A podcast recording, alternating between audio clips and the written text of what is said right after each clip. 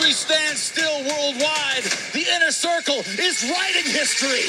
This year has been about sacrifice. You are the unfortunate soul that has come into possession with something that I want. And tough decisions. I got tired of listening to you cry and bitch. But for those who have found peace over panic and faith over fear, The inner circle versus the elite.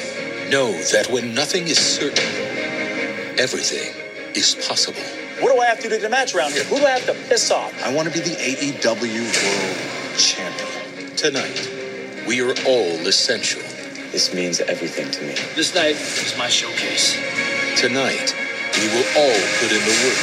They want to be TNT champion. We aren't about to give up. Where do you want me to start? He tried to kill me with a golf cart. Sammy's running like a scalded dog. Oh my oh god! And neither are you. Maybe I just need to go into business for myself. Who's ready to step up? You have had everything handed to you on a silver platter since birth. Who's ready to step forward and enter the cave of fear? The inner circle is challenging you to the first ever Stadium Stampede match. What the hell? Oh my God, look at the giant snake. The AEW World Championship is about a lot more than a piece of metal. To find the treasure they've been looking for. This show will be unforgettable. I want something, I take it. Why does tonight matter? Why does one come to AEW, Tony? To be successful? To be successful. Because it's time to stop worrying and start believing. The reason I'm gonna walk out of Double or Nothing as the AEW Women's Champion, I'm Nyla Rose, and I break bitches. There will be a hailstorm of violence. This is All Elite Wrestling, Double or Nothing. Welcome to the show.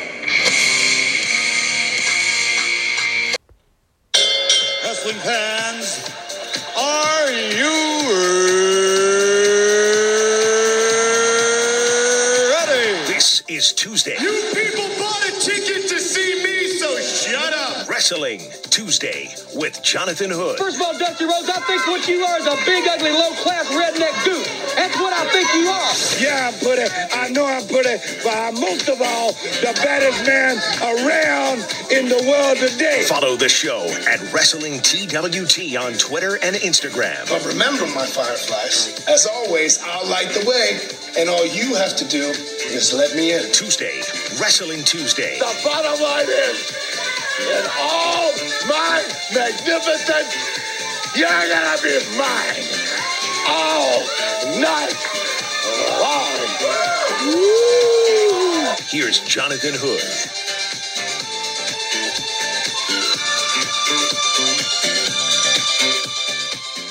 It is Tuesday, Wrestling Tuesday.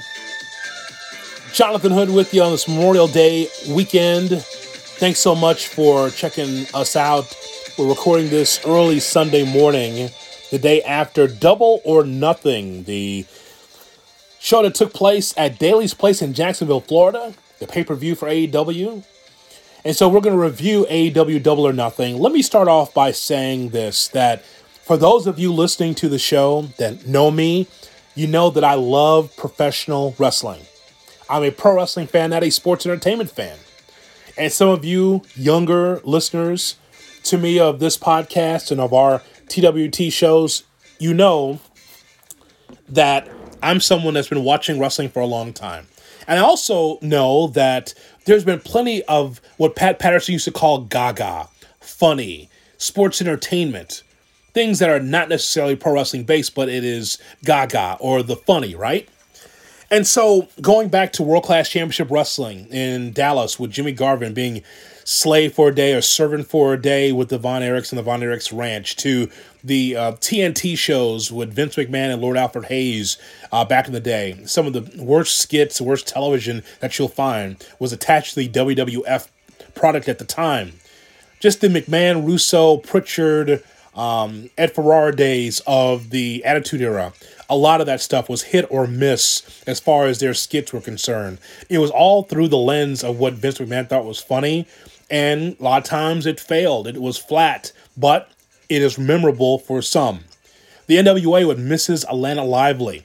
The NWA had Ronnie Garvin dressed up in drag, and nobody knew that that that was Ronnie Garvin until he turned around, boom, a big punch, and you knew it was Ronnie Garvin. Um, Jim Cornette wrestling a mutant Ninja Turtle.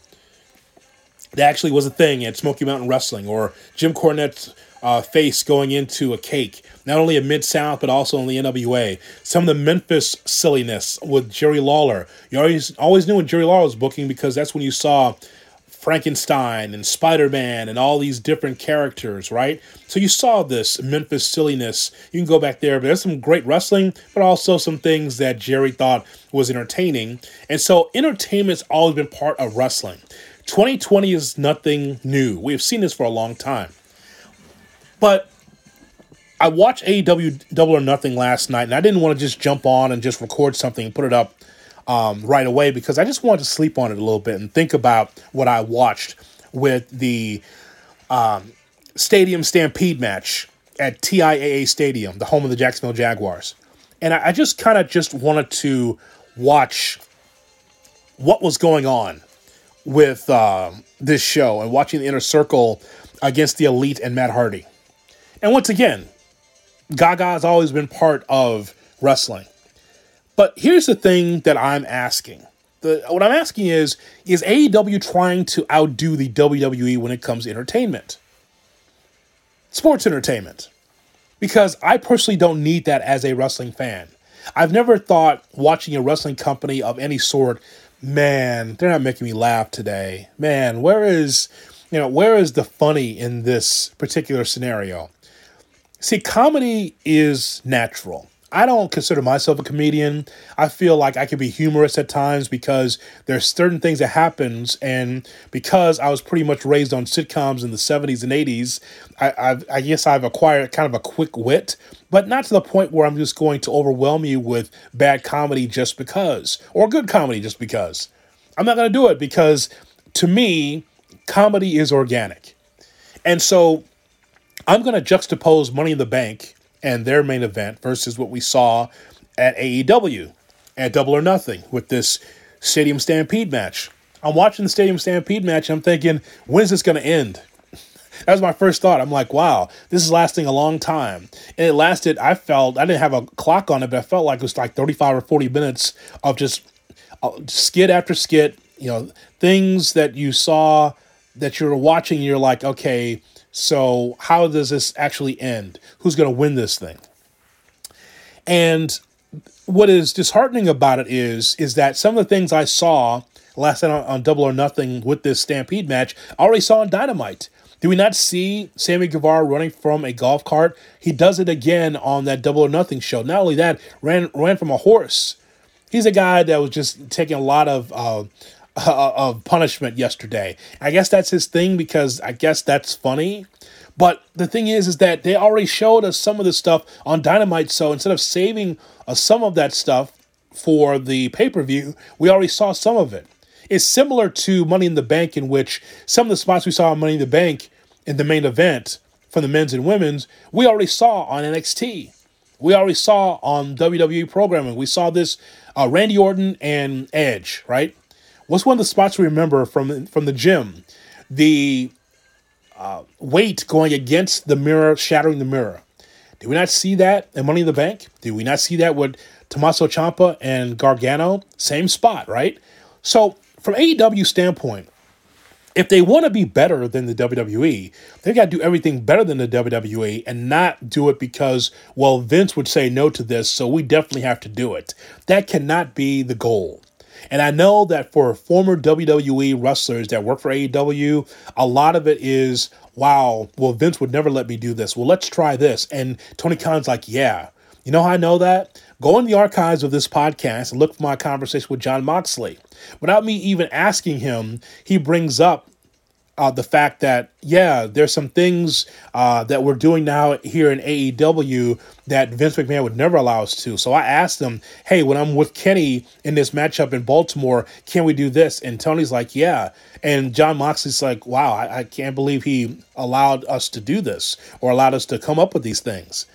It, it, it, you can't do these things just because, well, Vince would never allow this, so let's do it this way. You do it because it's innovative. But once again, I will say this until AW thrives or closes or somewhere in between. You cannot let the boys run your business. The boys, talking about those that have uh, ideas, they all can't be clear. They all can't be greenlit there has to be some kind of checks and balances. If Tony Khan is that person that's just got the checkered flag and just allowing everything to happen, this is great, this is great, I got the facilities, let's just do this, let's do that, then if no one's saying no, then where will AEW end up? And ultimately, the point with AEW is whether you like the company or not, you want something else beside WWE programming to watch. Yes, there's New Japan. Yes, there's NWA, MLW, uh, Ring of Honor, Impact, uh, and all these companies around the country that are independent and also um, across the country and around the world. In Ireland, in the UK, in South Africa, there's wrestling everywhere, right? Canada, there's wrestling everywhere. In Mexico with AAA. But the point is, is that you want something in North America. If you're a uh, fan of the WWE or tired of the WWE, you want a strong second brand and you want to thrive and survive and continue to move forward. I don't need to have someone to outdo the WWE when it comes to sports entertainment. I don't think it's necessary. And with this matchup, the Stampede match, they did everything. Everything you could think of, they did in a, a football stadium.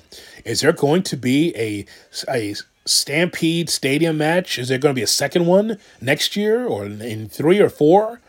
Look, entertainment is fine uh, in doses, but that was the main event. That overshadowed all the other matches that were on the card because of the length of it and because they had room to be able to tape it, edit it, try to figure out what, what they can use, what they can't use, similar to Money in the Bank again, I don't need AEW to outdo the WWE in entertainment. I need AEW to outdo the WWE as far as overall entertainment. I mean, like, I don't know, the wrestling, the wrestling, the promos, the the production, the presentation. Yeah, it's nothing wrong with being different, but I want it to be good on a regular basis. Not not just mediocre or saying, wow, that was better than Money in the Bank. Now, it's got to be better than everything else if they're trying to thrive, if they're trying to survive. And, and so that's, that's what I'm looking at. So we, we've seen Gaga for years. But ultimately, AEW's success is going to be based on the steak, as Jim Ross would say, over the sizzle. The steak must be the in ring product.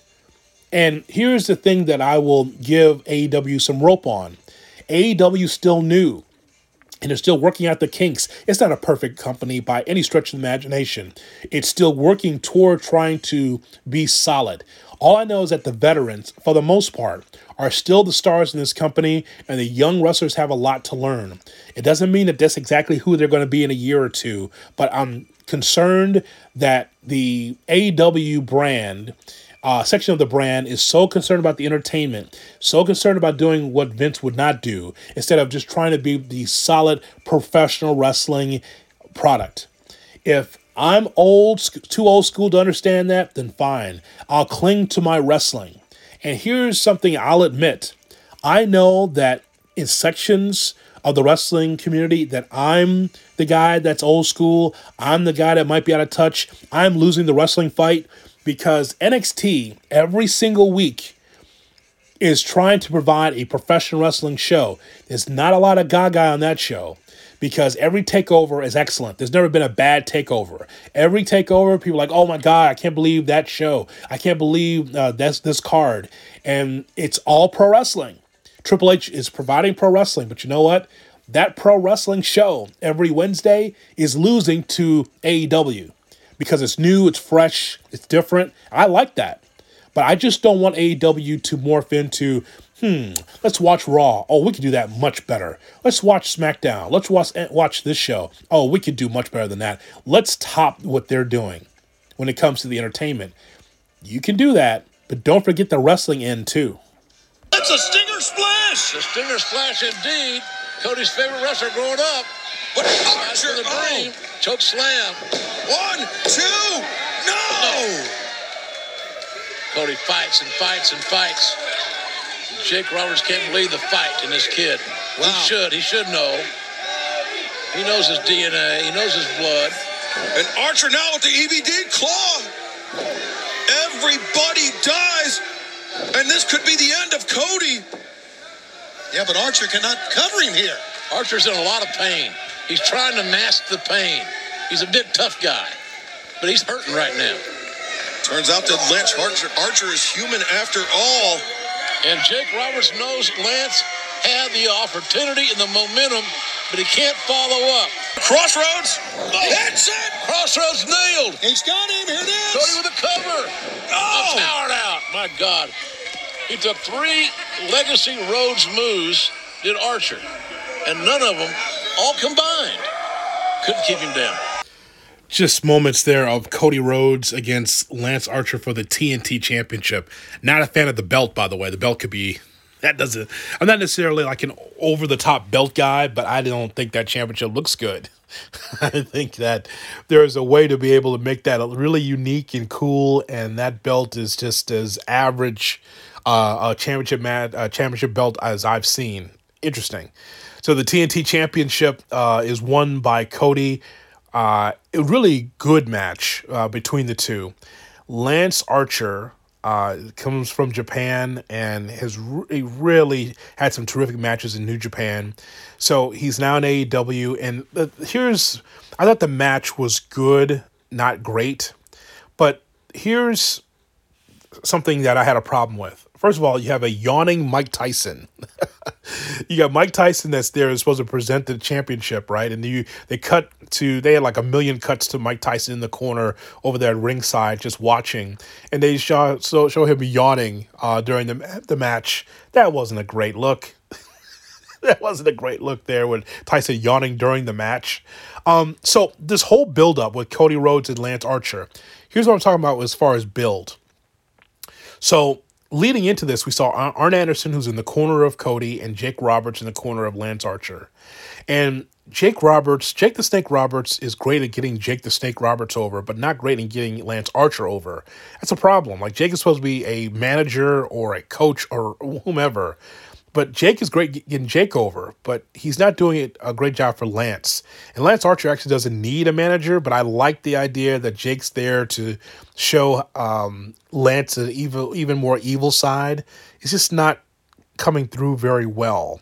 But you like Jake's promos. Of course, he's one of the best promo men in the history of the business. Arn Anderson, on the other hand, Arn Anderson with Cody Rhodes. Okay, so Arn's there. And I think he's done a good job as a coach for Cody Rhodes. Arn and Jake looked like they were going to battle uh, a week before this pay per view, but they never had interaction. There was never a fight between the two.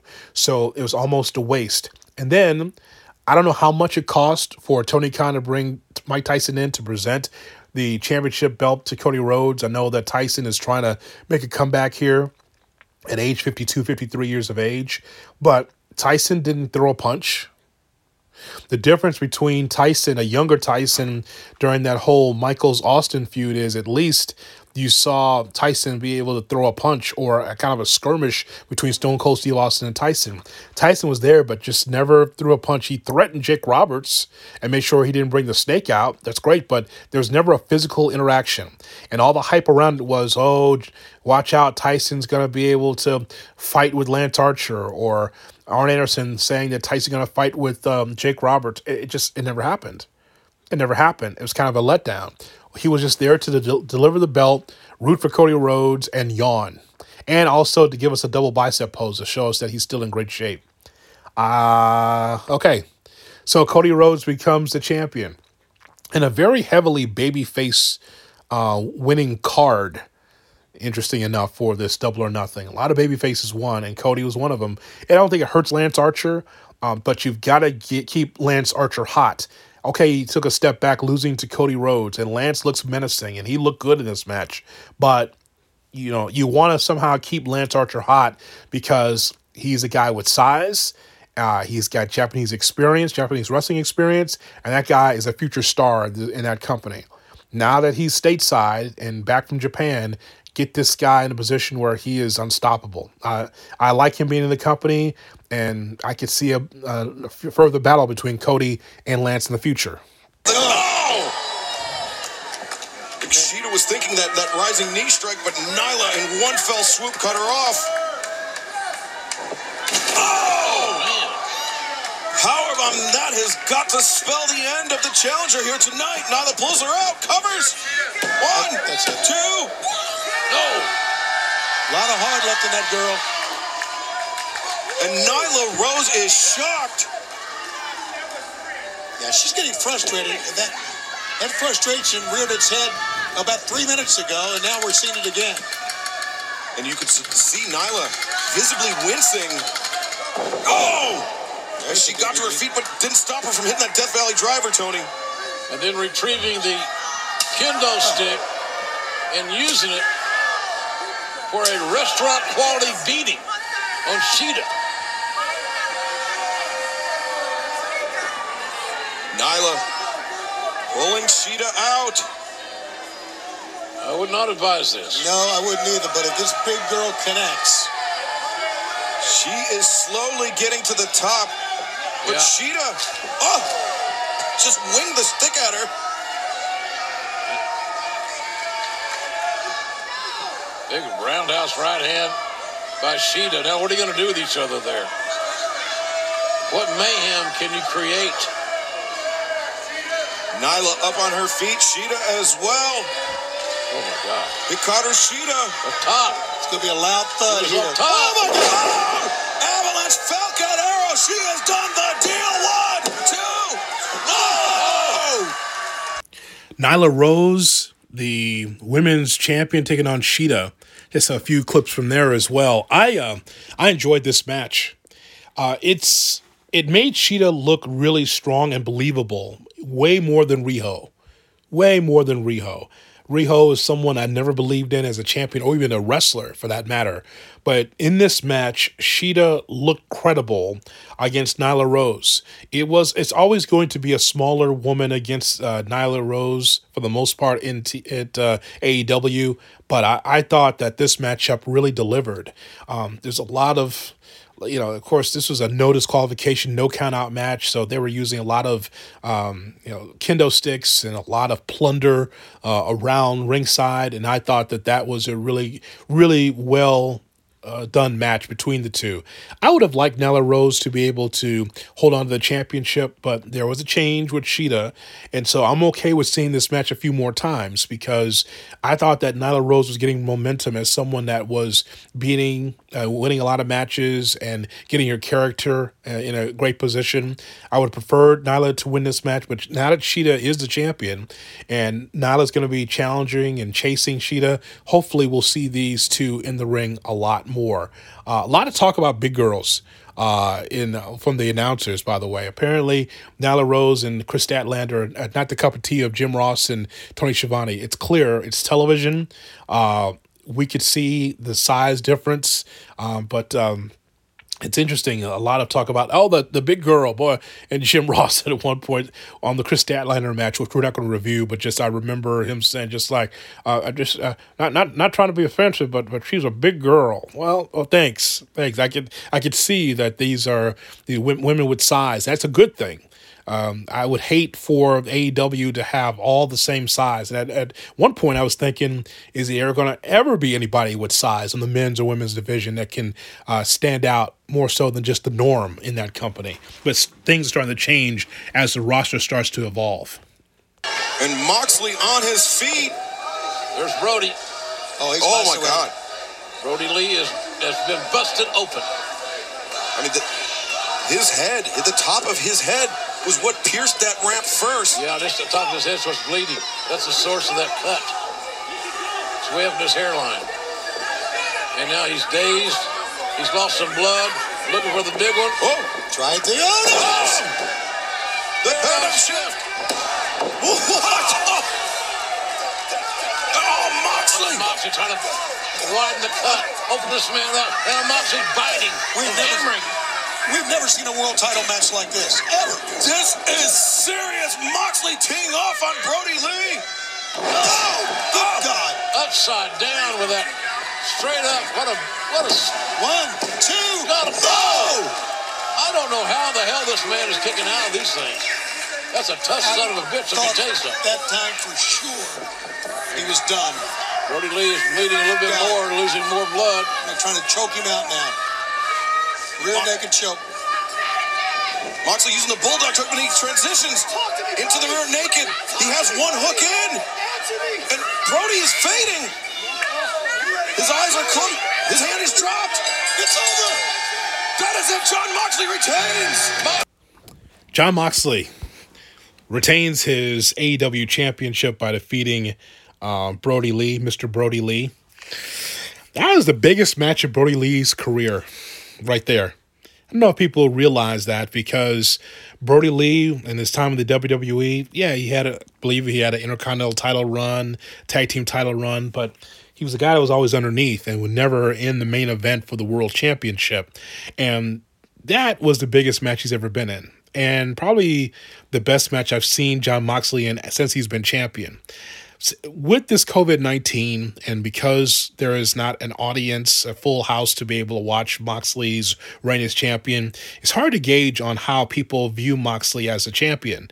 I, I know that, that Moxley uh, is a guy that is he can wrestle, but watching his stuff in Japan, watching his stuff even before he's in WWE, he likes it rough and tumble. He likes it a little gore, a little blood and guts here and there, and so he doesn't mind uh, being able to mix it up and to be that kind of a different wrestler. Um, but I thought that he really told a great story there. It's always going to be physical with Moxley. He loves the punishment. He loves to give the punishment. But uh, that did a lot for Brodie Lee. I thought. Brodie Lee never tapped out. He just was choked out. Uh, and so maybe this continues, maybe it does not. Uh, this battle between uh, Moxley and Brodie Lee. But I thought that that did a lot for, for Brodie Lee being in that main event because he's got to deliver, right? So we're seeing a former WWE wrestler, actually two of them, but you know, Moxley has been in AEW now since the beginning. But Brodie Lee comes in, and I personally thought that it was too soon for Lee to have a title match this quickly. He just got to the company. We understand he's part of the Dark Order now. It's just the whole Dark Order thing is so interesting because the two guys, Uno and the other guy, that doesn't have a mask. They're both stuck in Canada, so they can't be uh, part of these AEW festivities. So it's really been on Lee and some of these his uh, other guys has been part of this Dark Order leading the way. And so, you know, I, I think that for for Brodie Lee, him being part of the Dark Order, I think he should have been able to work his way up versus him having a main event a main event like match for the world championship. I think it's kind of soon. It's something WWE would do, you know. And I, I don't think that uh, Lee should have gotten a title match so soon. There should have been a, a, further build to find out the dominance of Brodie Lee, showing that he's different than he was with the Wyatt family, and then moving forward.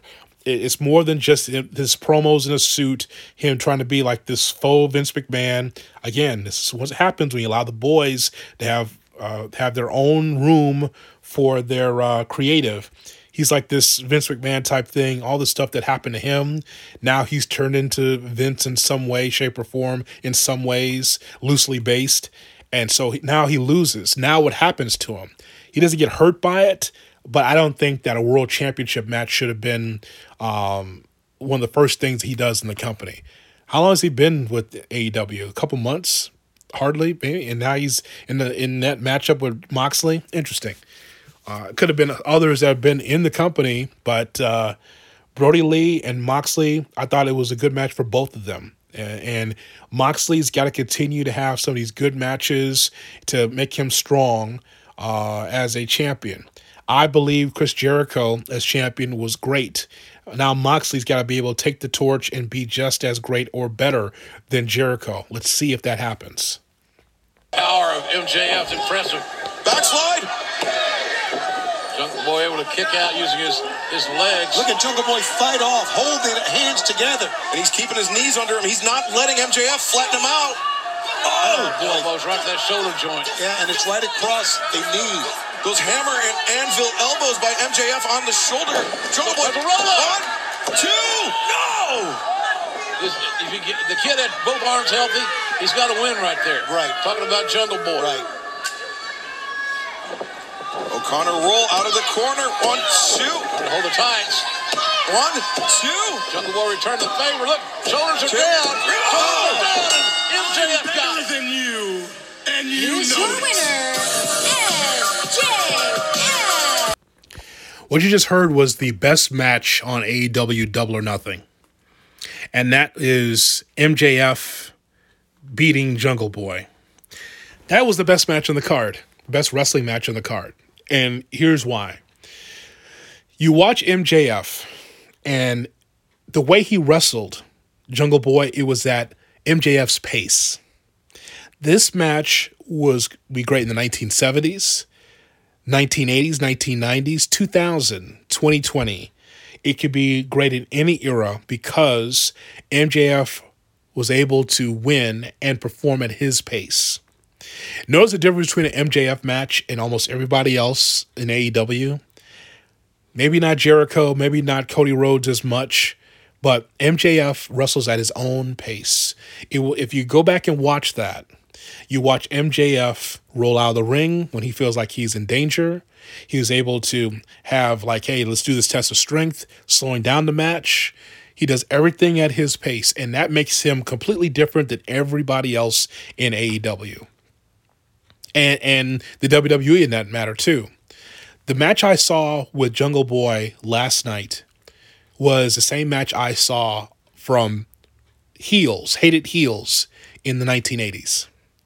It was great. It, the whole thing was laid out. Jungle Boy was able to accelerate and get some of his moves in, where you know diving over the, the ropes and doing these flips and all that stuff. And those things are great. But here's here's the thing: when everybody does it, doesn't make it special. And because MJF could do those things and does not do it, it makes him special. That's that's the difference. It's more than just the promos with MJF. He was able to win clean against Jungle Boy. It doesn't it doesn't necessarily hurt Jungle Boy that much. What it does is is that it accelerates MJF as someone that's not even 20. I don't think he's 25 yet. I think he's still 23, 24. Uh, and you could tell that he has learned by watching tapes and watching the past and implementing what we see in the past to the present. And it makes him new and fresh. Well, everybody, everybody in AEW, seemingly outside of a few veterans, are going to dive off the top rope, dive through the ropes, uh, do a, to, a tope su- suicida, to do all the stuff outside the ring, uh, flying off of ladders, and all this other stuff. MJF's like, nope, nope. Uh, I will wrestle at my pace. Doesn't make it boring at all. It doesn't make him like Larry Zbyszko in his prime, where he's just stalling, trying to extend the time limit by just kicking the bottom rope and you're arguing with the fans and you know going in and out of the ring four or five different times. It's not that. No, I used to pay for Larry Zbyszko to see him do that, but the point is that MJF will allow the babyface to get some of his moves in, but he will cut him off by being able to slow the pace down. And it was just perfect. Great match by MJF. Not surprising, right? I mean, the guy just continues to get better and better every time. I know that when he's on social media and he does promos, he says, I'm better than you and you know it. And like, but he even knows that there's more to give because he's watching the old tapes and seeing what a heel is supposed to do. He is who his character is, and I admire him for it. It doesn't matter what he says about anybody else. He just has to continue to just be better and just continue to work at his pace. He can't change now because if he changes, he'll be like everybody else. Oh, well, I didn't get my four or five dives in. I didn't get my shit in. Oh, I've got to. Again, if everybody does it, it doesn't make it special. Everybody's a high flyer, whether you're a small guy or big guy. Everybody's just on the run in the ring for no reason. Just start accelerating, just start to run in the middle of the ring for no reason. MJF didn't do that. and that makes him totally unique. I'm totally down with that guy. And again, you know, 2020, where everyone's cynical, people, some people don't get uh, him being a heel. People don't get when he's being insulting, all this stuff. But he's being a prick because he is a prick. He wants you to know that. He wants you to hate him. Oh, MJF's so cool because he's a prick. Well, the thing is, is that if you are a bad person and if you are someone that is skeptical or cynical, all that, he takes it to a whole different level. So you can never be at his level, which is great. He just continues to lower the bar as far as him looking down at us as fans, looking down his nose at us. Uh, and so if you think that you're an MJF, MJF fan, he goes even lower and you can't reach his level of being a heel. it's brilliant. It really is. See, we're in this guy, you guys, you notice this. You watch, you, you, you have your own website on this, Raj. Um, he knows more than I do. We're in, a, in this transition, not even, I think we're in it right now, this stage of wrestling in which we don't, we're not expected to watch wrestling anymore mm-hmm. and care about the things I just talked about earlier about telling these great stories, working a body part, whatever the hell. And you do care about um, you mostly invest in people enough to to want them to win and the other person to lose. It, we're not there anymore. We're now in a place in which everyone is wrestling because the cat's out of the bag so much. It's been so many years since we said it was sports entertainment, and it's a work that now everybody is an not an analyst, but they watch it for the work rate and how the two characters try to make you suspend your disbelief and try to tell a story in the ring. Nobody believes they're really hitting each other and somebody's getting shit kicked out of them anymore. Um, if, if, that makes sense, it feels like we're, we're, we're judging the act yeah. of wrestling now as fans. And so, if that's the case, I don't know where that slippery slope stops. Um, and I think we saw a little bit of it tonight of where it can go and what we're supposed to sit back and think is, oh, this is supposed to be entertaining. Uh, boy, am I old. right. I mean, and uh, let me get some of the criticism here. Sometimes things can be just for the smart fans to have it laugh at. It's okay. Chill out, Raj. Okay. Um, here's my. Uh, okay. Okay. Smart. You guys don't like that. No, I'm gonna, I'm gonna tell you something very smart, man. Vince McMahon said to me directly when I brought this up when smart smart mark was not a very popular phrase um, they don't make a company any money. Playing to smart marks does not make a company money. It'll boost your social media. It'll boost the hits on your their YouTube clips, shows, and things of that nature, and what and maybe uh, news websites. Okay, but you see the ratings. If I had a microphone, I would drop it right now. Some thoughts there from the blueprint Matt Morgan who's on a podcast with Glenn Rubenstein as well as uh, Raj Giri. Raj Giri was a um, guest on Tuesday Wrestling Tuesday. They all three are from WrestlingInc.com. And so after every Raw, AEW, NXT, SmackDown, or pay per view, they always have a, a podcast that you could see on Periscope uh, and on the website wrestlinginc.com. And so I was watching a little bit of that last night after the show and I heard Matt Morgan say that. I wanted to kind of bring you what Matt Morgan said. Matt Morgan, you remember, was with TNA, also with the WWE as well, and he's no longer a wrestler, uh, but he still is a broadcaster, podcaster, um, talking about um, wrestling on a weekly basis. What he said there was very interesting because Matt Morgan is a guy that believes in the pure pro wrestling and not a lot of the sports entertainment. And you heard him talk about his conversations that he's had with Vince McMahon he's at WWE about smart smart fans. Look, you know what happened with the Stadium Stampede uh, main event, the spectacle that took place. You know, again, that's not. It, it, I don't know if that was for smart fans. I don't know who that was catering to. Um, as for me, I prefer the action to be in the ring to tell a story so I can get uh, into the characters, into the wrestlers that we're watching, into the storylines that we're watching. Uh, wrestling is no different from any other show, any other story, you know, soap opera or whatever, male soap opera. What it's about is trying to figure out how you can be able to be into the storyline on a weekly basis. And I thought what Matt Morgan said was, was very interesting. I, I you know, he, here's a guy here that likes what uh, the in ring and thought that uh, what we saw with that Stadium Stampede uh, thing that we saw on Double or Nothing was interesting, but not the most compelling thing on the card. And you heard Raj Giri, you know, mention, you know, start to go into a question and you heard Matt Morgan cut him off and talk about smart marks. Smart marks are not the difference between um, a, a, a company succeeding or failing. It's about bringing everybody under the tent. It's not about, hey, you know, they know what we're doing here, so we got to cater to them. No, I, I totally agree with them in that regard. By the way, good to see uh, Brian Cage who I saw at the Odeum in Villa Park in in the Chicagoland area last time that uh, Ring of Honor was here. I'm sorry, last time TNA was here, Impact Wrestling, um, when uh, they had their uh, their show here in the Chicagoland area. It was great to see Brian Cage and to see him now in AEW, managed by Taz, Teflon Taz. Okay. Brian Cage is an intelligent guy that doesn't necessarily need a mouthpiece, but apparently Taz will be a manager or a coach with Brian Cage.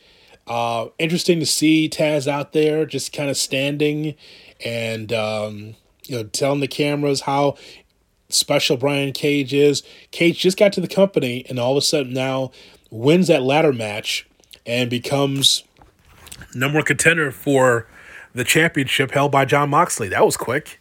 So right from Impact Wrestling to the number one contender you know they are elevating a lot of big guys uh, in this company and and new names and new faces.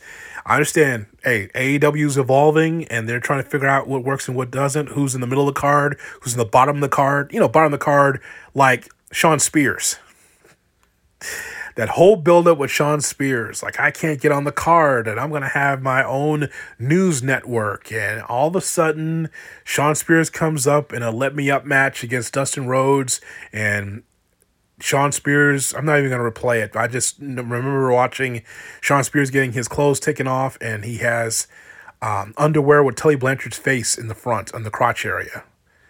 Tully Blanchard supposed to be the uh, manager for Shawn Spears Shawn Spears coming from the WWE supposed to be a thing. Supposed to, was so tired of being uh, let down. A guy that can work. Shawn Spears can work. A Lance Storm prodigy, right? And he, now he's in more nonsense. Goes from the WWE to AEW, and still he's he's on the bottom of the card. That was so bad yesterday. He shouldn't even be on AEW Dark. That's real talk. So uh, I mean, again, in, in a, in a show that had comedy why was Shawn Spears part of the comedy? I just I don't get it. I don't understand. But congratulations to Brian Cage. That guy can work. He's he's a tremendous performer. Um, the ladder match, by the way, just a, a quick thought on that. Um, there's some there's some spots there that are missing you know, uh, I'll compare it to the WWE. No matter what you say about the the Money in the Bank ladder matches or the ladder matches that they've had, the WWE are experts at it, and they make sure that they have precision timing when it comes to their spots. They're they ninety five percent of their spots are crisp. Watch that ladder match from Money in the Bank. That was not great, uh, or or from uh, AEW Double or Nothing. Uh, Double or Nothing's ladder match on Saturday night was not was not very good. It wasn't very crisp. Um, there was some good spots there, especially from Darby Allin.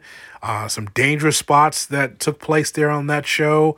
But uh, again, we're talking about comedy in the ladder match. That's one thing that uh, was a little bit of an, an, issue because you're trying to get that big chip that's hanging in the sky. You know, Orange Cassidy he can't even he can't even set up his own ladder because he's too he's too lazy. Uh, another comedy spot, which is funny. But uh, yeah, there was some some things that were missing there from Kazarian and others that just was not crisp. Yeah, I understand that it's not ballet and everything can't be perfect, but you know, at least with the WWE, if there's a spot that's in place, I don't know how many times they rehearse it, but there's it's not clunky, it's not um, unwatchable. And I thought at times The the focus should be on trying to get up the ladder. That was not. Um, see Marko Stunt in there with his mini ladder, a spot that was not necessary, but was in there. Uh, at some point, some of these gimmick matches have to have a little bit of seriousness in it as well. Um, some feeling of, oh my God, will he be able to do it? Will she be able to do it? And we don't get enough of that in AEW. Again, trying to outdo eight, you know, the WWE is not the point. You're trying to have the best match, not the most comical match or not the best uh, uh, comedy spots in a match. It's just about having the best match. And finally, on TWT, let's talk about Hana Kimura. Uh, if you're unfamiliar with the story, Hana Kimura was a Japanese wrestler uh, who um, died because of suicide because of cyberbullying. And all corners of the wrestling world, along with Shad Gaspard, which we talked about uh, our last episode, how sad it was for Shad Gaspard to um, try to find his son as they're on the beach. The beach is open and they're both in the water. They're both caught in a riptide. The lifeguard says, Hey, there goes my son, save my son. And all of a sudden, Shad Gaspard is uh, wiped away uh, and taken by the riptide. And there was a search party looking for him. Three days later, he his body washes up on the shore. And that's amazing how the ocean does that, where you're caught in a riptide and you're just taken taken down, taken away, and uh, Shad Gaspard from Cryme Tyme uh, passes away. So that's sad. But Hana Kimura is a um, is an actress. Apparently, she has a show on Netflix, uh, but also um, a professional wrestler that uh, took her own life because of cyberbullying.